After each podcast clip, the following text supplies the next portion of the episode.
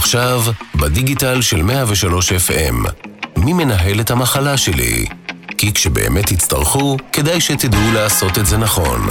בהגשת חני שפיס ודוקטור אריק סיטון.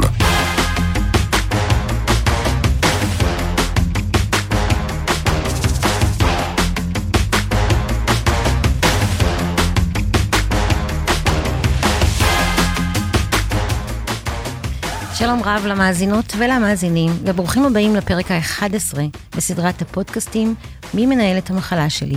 כאן ב-103 FM. אני חני שפיס, יועצת בתחום הבריאות ומנהלת משברים רפואיים. מנחה איתי את הפודקאסט דוקטור אריק סיטון, המנהל הרפואי של הרצליה מדיקל סנטר. הפרק הזה יעסוק באחד הנושאים הכואבים והמעורפלים בתקופה זו, אה, בעיקר עכשיו אה, הנושא של ניהול אירוע נפשי. אירוע נפשי, אירוע רגשי, כיצד מתמודדים עם זה, מאיפה מתחילים. נמצאת איתנו הפסיכולוגית הקלינית טליה טיטיון, מומחית מורשית בהיפנוזה מטעם משרד הבריאות, מתמחה ב-CBT, מיינדפולנס, פסיכולוגיה חברית ועוד הרבה הרבה הרבה הרבה. אז אנחנו נתחיל את הפודקאסט בעצם רק, אה, אני אעשה קצת סדר. בתחום הפסיכולוגיה אני הבנתי שיש לפחות אה, שישה סוגים של התמחויות, נכון? נכון מאוד, חני. גם התפתחותי, גם חינוכי, גם קליני, גם ארגוני, גם רפואי, גם שיקומי, אנחנו נתמחה היום בשניים.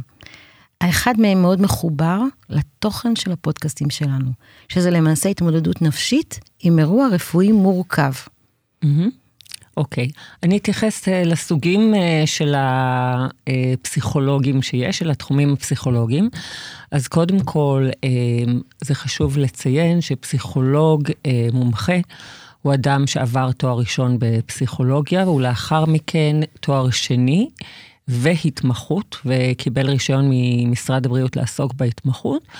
וכאשר אנחנו מדברים על אה, ניהול משבר רפואי או ניהול משבר נפשי, אנחנו יכולים להתייחס כאן למעשה לשלושה סוגים של התמחויות בפסיכולוגיה, שהם פסיכולוג קליני, פסיכולוג שיקומי ופסיכולוג רפואי.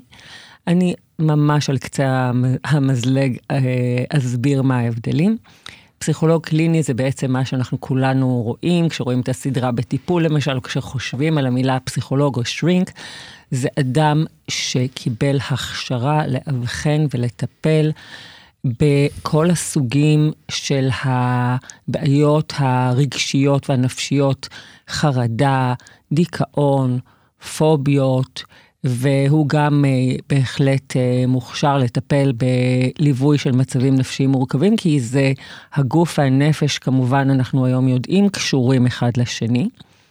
פסיכולוג רפואי הוא פסיכולוג שמתמחה בנושא של אה, מניעה של מחלות, של ליווי של חולים, וסיוע בהתמודדות אה, עם כל המצב הוא הנפשי. הוא ממש לומד אנטומיה? כאילו הוא לומד רפואה? סוג אה, של? בכל ה... אה, גם פסיכולוג קליני וגם שיקומי וגם רפואי. לומדים פסיכופיזיולוגיה, פיזיולוגיה וכן הלאה. אז כן, יש בלימוד, בלימודים, יש הרבה מאוד גם דגש על, על המוח, על מדעי המוח וכן הלאה. פסיכולוג רפואי יותר אה, יש לו זיקה לתחומים הללו. והתחום השלישי זה פסיכולוג שיקומי, שהוא בעצם עוזר לאנשים להשתקם, זה יכול להיות אחרי תאונה או אחרי מחלה, אחרי אירוע אה, שהוא או נפשי או אה, פיזי. הוא מלווה את תהליך השיקום וההחלמה שלהם, עוזר להם לחזור למסגרות ולחזור לתפקוד. אני, כשלמדתי רפואה, טליה, לא למדנו על פסיכולוגיה. ראינו בן אדם, דיברנו איתו, דיברנו על המחלה, לא היה לנו שום מושג על הפסיכולוגיה. את רואה חיבור יותר טוב עכשיו של הרופאים, או הבנה יותר טובה של הרופאים בחיבור הזה בין גוף לנפש? את רואה שהם מערבים יותר פסיכולוגים? הם יודעים להפנות אותם, את המטופלים? בהחלט. אה, אני חושבת שזה ככל שאנחנו אה, מתקדמים יותר בתקופה, גוף הידע הנצבר, שמראה על הקשר בין הגוף והנפש, דבר שבגישות אה, אה, המזרח למשל ידעו אותו עוד אה, מזמן, אז גוף הידע המחקרי הנצבר מראה שיש קשר הדוק מאוד בין גוף ונפש, שמצבים נפשיים גורמים למחלות וגם משפיעים בצורה ניכרת על השיקום של האדם. אני אתן למשל דוגמה. היום הרבה מאוד מחקרים מראים שלפני התפתחות של סרטן, אה, אנחנו יכולים לראות או מצב של משבר, כמו זה יכול להיות גירושים, זה יכול להיות אה, מצב של אה, מוות של קרוב משפחה, איזשהו מצב טראומה. שהאדם, איזושהי טראומה שהאדם חווה תחושה של חוסר אונים ואובדן. והרבה, ואנחנו ממש רואים מחקרית שיש קשר אה, מובהק אה, בין אה, מצבים כאלה לבין אה, פגיעה במערכת החיסונית והתפתחות של מחלות, זה יכול להיות סרטן, זה יכול להיות מחלות אוטואימוניות. פיברומיאלגיה. אנחנו רואים קשר מובהק בין סטרס והתפתחות של סטרס כרוני לבין התפתחות של כאב. יש הרבה מאוד היום מחקרים וספרים בנושא הזה. אז ההכשרה שנתנו פעם לרופאים הייתה אה, כאילו האדם הוא איזושהי מכונה, משהו מאוד מכני, יש לו גוף, משהו מתקלקל וצריך אה, לעשות איזשהו תיקון פיזי, כמו טכנאי.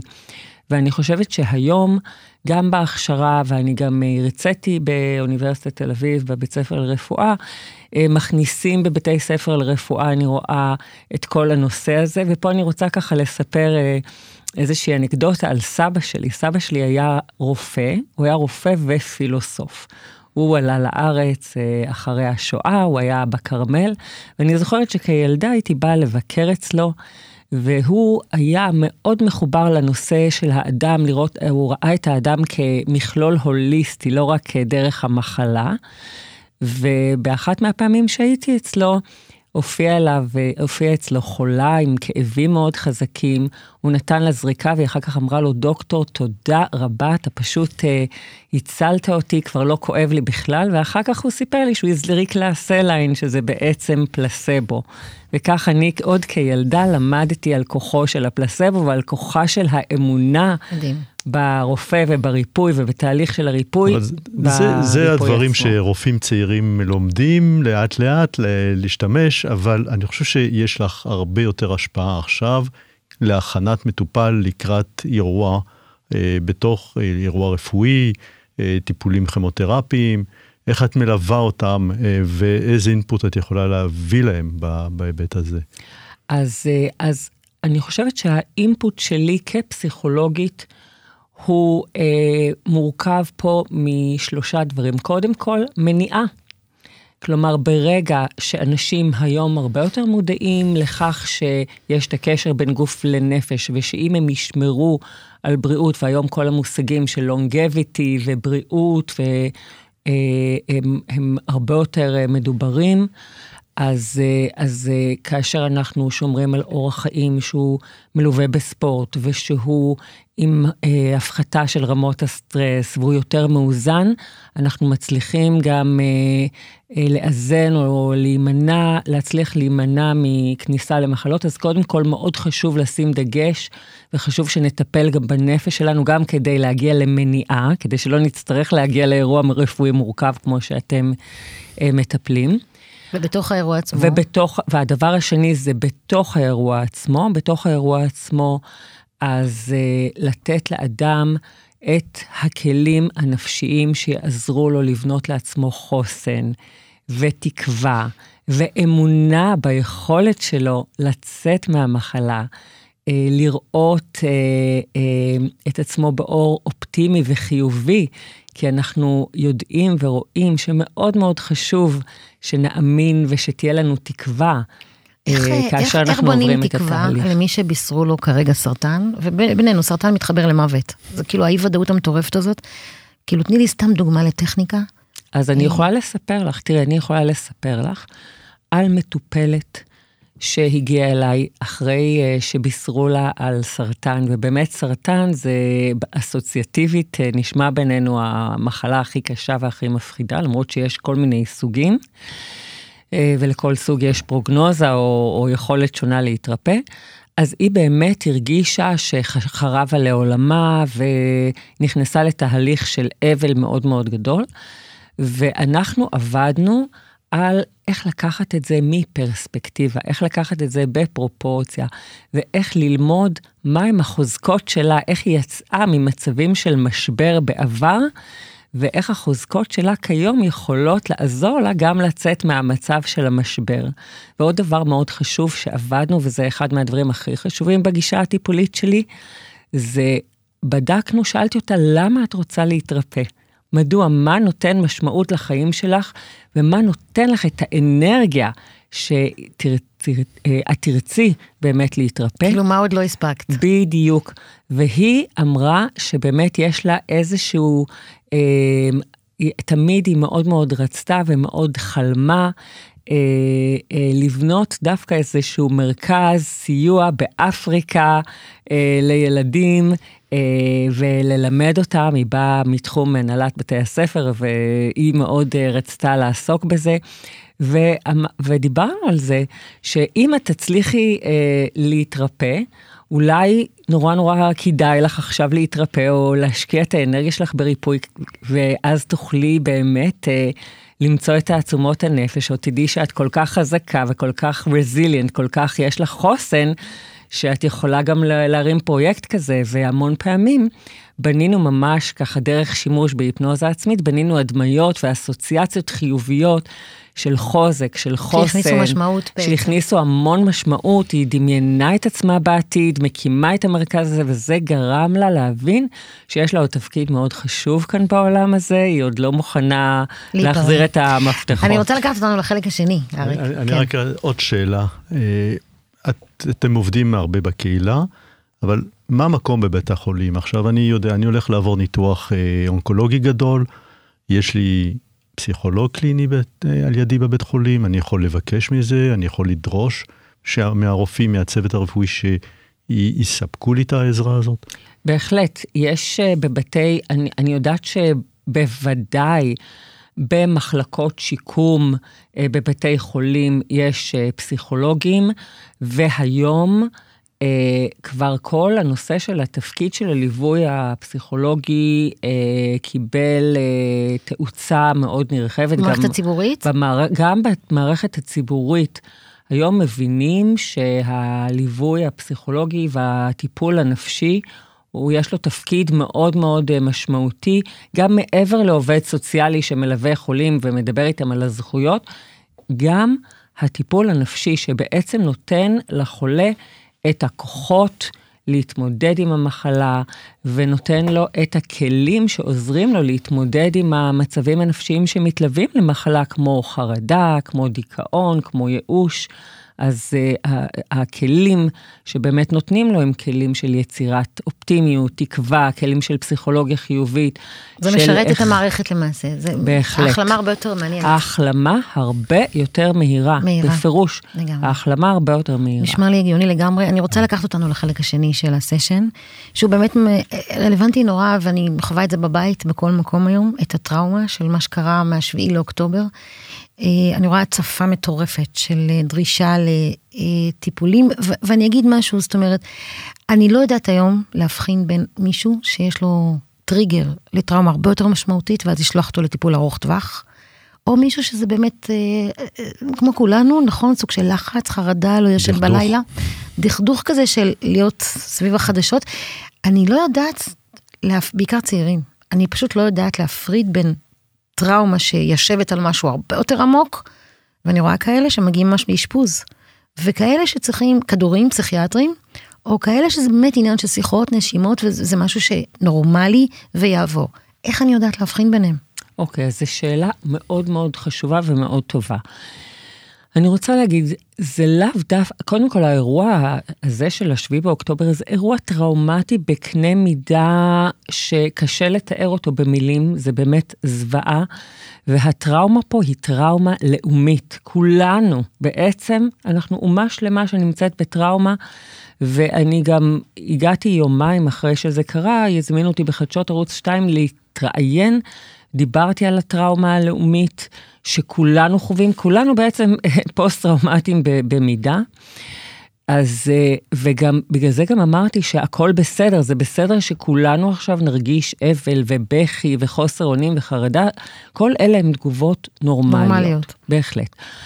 מה, מתי אנחנו אה, מבינים שמעבר לתגובה נורמלית לאירוע כל כך לא נורמלי, האדם צריך באמת טיפול נפשי וגם אה, אולי טיפול תרופתי, ולכן צריך לעבור אבחון. אה, כאשר אנחנו רואים אה, שיש פגיעה בתפקוד, ממש פגיעה ממשית בתפקוד. אנשים אה, מתקשים להתרכז, לא מצליחים ממש לעשות את העבודה שלהם, אה, לא מצליחים אה, לחזור למסגרת ולתפקד בתוך המסגרת, ממש נכנסים למיטה. מחשבות טורדניות. מחש... עכשיו, דבר נוסף זה מחשבות טורדניות ברמה שממש מפריעה לתר...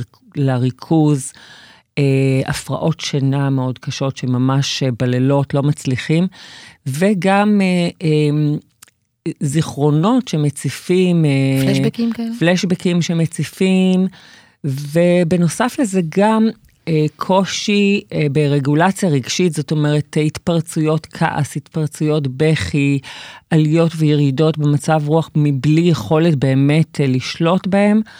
שזה ממש משפיע על איכות החיים של האדם וגם של הסובבים אותו. אז מה הוא פקטור? אז במצבים האלה אתם עובדים עם פסיכיאטרים? אז אתם... במצבים האלה בהחלט אה, זה כבר מעבר לחרדה רגילה או לאיזשהו מצב אה, רגיל של אדם שנחשף אה, בין אם במישרין ובין אם בעקיפין לאירוע כזה.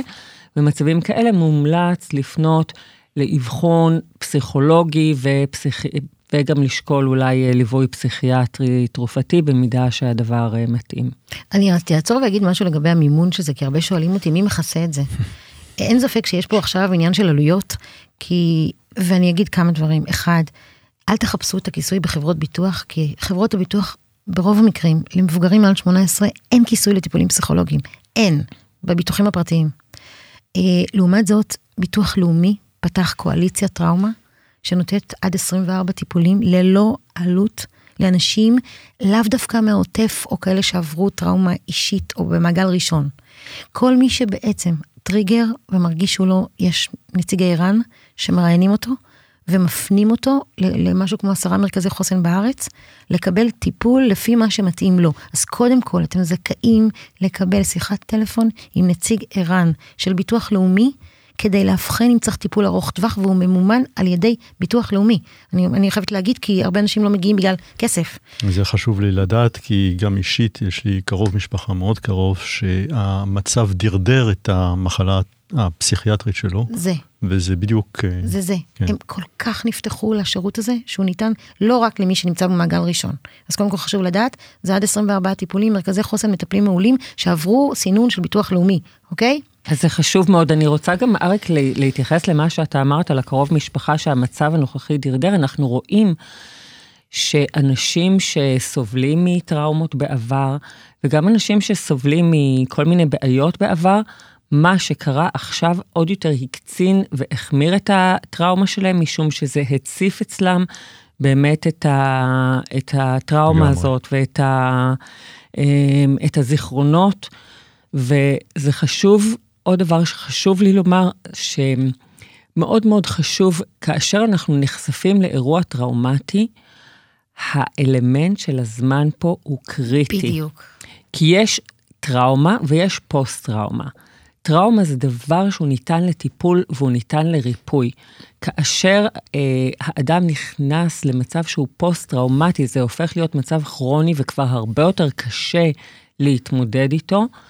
וכאן המר... המרכיב של הזמן הוא מאוד קריטי.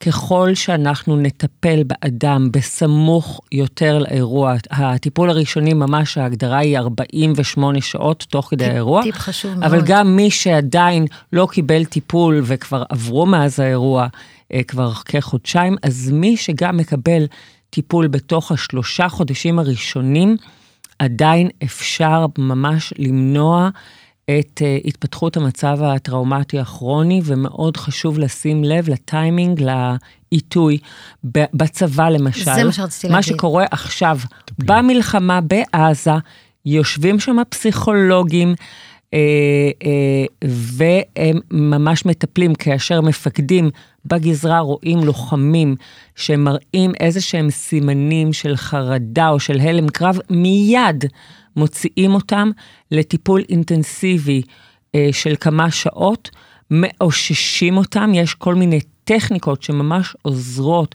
ללמוד איך לשלוט בחרדה, להפחית את החרדה אה, ולהחזיר לעצמך את תחושת החוסן, ומיידית מחזירים אותם לתוך האירוע, לתוך הקרב, חשוב, חשוב והם לדעת. אה, חוזרים לתפקד, וכמה שיותר מהר אתה יכול לחזור ולתפקד ולחזור למסגרות.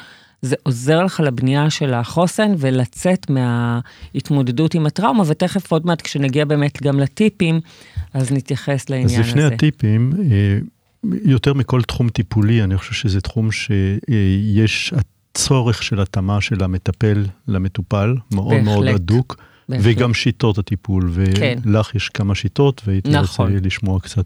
יופי, אז אני, איך אני בוחרים קצת... אה, מטפל? תתחילי עם איך זה. בוחרים מטפל? אז קודם כל אני חושבת שחשוב מאוד כאשר אתה בוחר מטפל, זה שתהיה לו, שיהיה לו גם ניסיון, אה, לבדוק שיש לו ניסיון של טיפול בתחום שאתה, אה, כלומר, אם אתה סובל מחרדה או מפוביה או מטראומה או אה, ממחלה ואתה צריך אה, ליווי, אז לבדוק שלמטפל יש גם ניסיון בתחום הספציפי אה, שאתה זקוק בו לעזרה. אה, אה, המלצות כמובן זה תמיד אה, טוב. אה, מה ההכשרה של המטפל? היום יש כל כך הרבה סוגים של לאו מטפלים. דווקא פסיכולוגים, כן, כן, אז יש כל מיני אנשים טובים. שלמדו קואוצ'ינג, ושלמדו NLP, ושלמדו כל מיני גישות הוליסטיות כאלה ואחרות, וכל זה טוב ויפה. אני, באמת, לכולם יש מקום, אבל זה לא מתאים לטיפול באנשים עם התקפי חרדה, באנשים שעברו טראומה, שעברו משבר אה, רציני. כאן באמת צריך ללכת למטפל מוסמך, שהוא מוכר גם על ידי משרד הבריאות, ולכן אה, פסיכולוג שהוא מומחה, זה יכול להיות פסיכולוג קליני, רפואי, שיקומי, זה יכול להיות גם עובד סוציאלי, סוציאלי. קליני, קליני אני מדגישה, כלומר שהוא עשה גם תואר שני בעבודה סוציאלית קלינית ועבר בית ספר לפסיכותרפיה, וגם פסיכיאטר שהתמחה בפסיכ... בבית ספר לפסיכותרפיה, שעבר בית ספר לפסיכותרפיה. אלה שלושת הסוגים של מטפלים שמתאימים אה, לטפל במצבים אני רוצה, הללו. אם הזכרת פסיכיאטר, אני, אומרת שוב, הדילמה העיקרית, גם, גם ברמה האישית אני שואלת, מתי להתחיל תרופות? זאת אומרת, יש פסיכיאטר, יש פסיכולוג, והרבה מאוד מתנגדים להתחיל תרופות, האם זה משהו שהוא קריטי לאנשים כחירום, כהתחלה של טיפול או מה? טוב, זו שאלה מאוד מורכבת, חני, ואני אומר לך למה. משום שהתרופות הפסיכיאטריות היום, הם עדיין לא במצב האידיאלי. כלומר, הרבה פעמים הרפואה אה, או הטיפול התרופתי הפסיכיאטרי זה עניין של ניסוי וטעייה. אה, יש דעות שאומרות שכאשר יהיה טיפול מותאם אישית, אולי אה, מותאם גנטית, זה יהיה הרבה יותר מדויק. אבל כיום, לא בהכרח כל תרופה שהיא ההתוויה שלה היא לטיפול בחרדה או דיכאון, בהכרח תתאים לאדם, והרבה פעמים אנשים כשהם בחרדה ומנסים איתם איזשהו טיפול תרופתי ולוקח הרבה זמן עד שהטיפול מתאים ויש גם תופעות לוואי, זה הרבה פעמים גם יכול עוד יותר להיות טריגר לחרדה, ואין להם סבלנות לחכות כל כך הרבה זמן ולעבור מטיפול אחד לשני. אז, אז, וגם הטיפולים התרופתיים יכולים אחר כך לגרום לאיזשהם התמכרויות, יש להם גם תופעות לוואי, שלא ניכנס אליהם כאן כרגע, אז אם אפשר באמת להשתמש בטיפול פסיכולוגי, קודם כל, טיפול פסיכולוגי, אה, טיפול נפשי, הוא, אה, הוא הדבר הבסיסי ביותר. אותו בהחלט לפעמים ניתן וצריך ללוות בטיפול תרופתי, אבל רק טיפול תרופתי לא מומלץ, כי מאוד חשוב, ביניהם. השילוב ביניהם הוא הדבר הטוב ביותר במצבים הללו, ומאוד חשוב שהאדם ירגיש שזה לא רק שאיזה משהו חיצוני עוזר לו לצאת מהמצב שלו, אלא שהוא מקבל את הכלים כדי להתמודד עם המצב. ופה אם גם כן נחזור לשאלה שלך, איזה, איך, איך בוחרים מטפל, חשוב שהמטפל, אה, לא רק אתה תפתח בו תלות, אולי הוא גם ייתן לך, ממש יבנה לך ארגז כלים שאתה תצא עם כלים שכאשר אתה חווה התקף חרדה, או אז בוא נדבר כאשר על אתה הכלים, עובר... אריק? אז כן, בדיוק, בהחלט. בוא נדבר על עכשיו. על. הכלים, על הטיפים, טיפים אז שהכנת אז לנו. יופי, אני רוצה לתת כמה טיפים, ואני רוצה לומר, אני אתן כאן, מפאת הזמן הקצר שלנו, אה, כמה טיפים, אבל אני הכנתי לכם רשימה למאזינים של הפודקאסט, רשימה של עשרה טיפים, ממש ככה חוברת עם טיפים, והיא תצורף לכם בלינק אה, אה. שתוכלי להוריד איתו בפודקאסט. אז הטיפים שאני רוצה לתת לניהול של מצב אה, נפשי, של חרדה, של משבר. אה, דבר ראשון, זה דווקא ממה להימנע. ומה שאני ממליצה, זה על הבוקר איך שקמים ובלילה לפני שהולכים לישון, להימנע מצפייה בחדשות, מצפייה בדברים שמעוררים את המתח, ממסכים, ולהפך, להתמקד, להיות בפוקוס דווקא על דברים יותר אה, חיוביים. למשל, בבוקר, אפשר להתחיל את הבוקר עם הוקרת תודה, להגיד, למנות את רשימת הדברים שאנחנו רוצים לומר עליהם תודה, שיש בחיים, ואנחנו מוקירים אותם ורוצים לומר עליהם תודה. בלילה, לפני השינה אפשר להזכיר את שלושת הדברים הטובים שקרו לנו היום, ועם הדברים האלה ללכת לישון, זה תרגיל ידוע מתוך הפסיכולוגיה החיובית. ועוד טיפ אחד שאני, קטן שאני יכולה לתת, זה נקרא הנחה פיזיולוגית, זה איזשהו סוג נשימה שנמצא מחקרית שיכול מאוד מהר להוריד את, את תחושת החרדה. לוקחים שאיפה מהאף, ועוד אחת, יותר קצרה, ונשיפה ארוכה מהפה. ועושים את זה אה, בצורה מעגלית, מתמשכת במשך שתיים או שלוש דקות, כמה נשימות כאלה, ואתה מיד יכול להרגיש שרמת החרדה שלך באותו רגע מיד יורדת. וואו, טיפ חשוב mm. ביותר. חשוב בזמנים האלה, טליה. ביותר, ממש. ממש. תודה רבה. תודה רבה רבה רבה רבה. אמ, ואני חושבת שבתקופה הזאת, איך אני אומרת, בוא ננרמל שנייה אחת, כולנו מרגישים קצת הפוכים ולא בסדר, וזה בסדר, כי הסטיגמה סביב בעיות נפשיות לפעמים גורמת לאנשים להישאר בבית, מה שנקרא להתכנס בתוכם ולא לעשות עם זה כלום. אז הנה, כמה טיפים חשובים. תודה רבה, אריק, תודה רבה, טליה. תודה רבה. שרק נהיה בריאים. שנהיה בריאים. עכשיו, בדיגיטל של 103 FM, מי מנהל את המחלה שלי? כי כשבאמת תצטרכו, כדאי שתדעו לעשות את זה נכון. בהגשת חני שפיס ודוקטור אריק סיטון.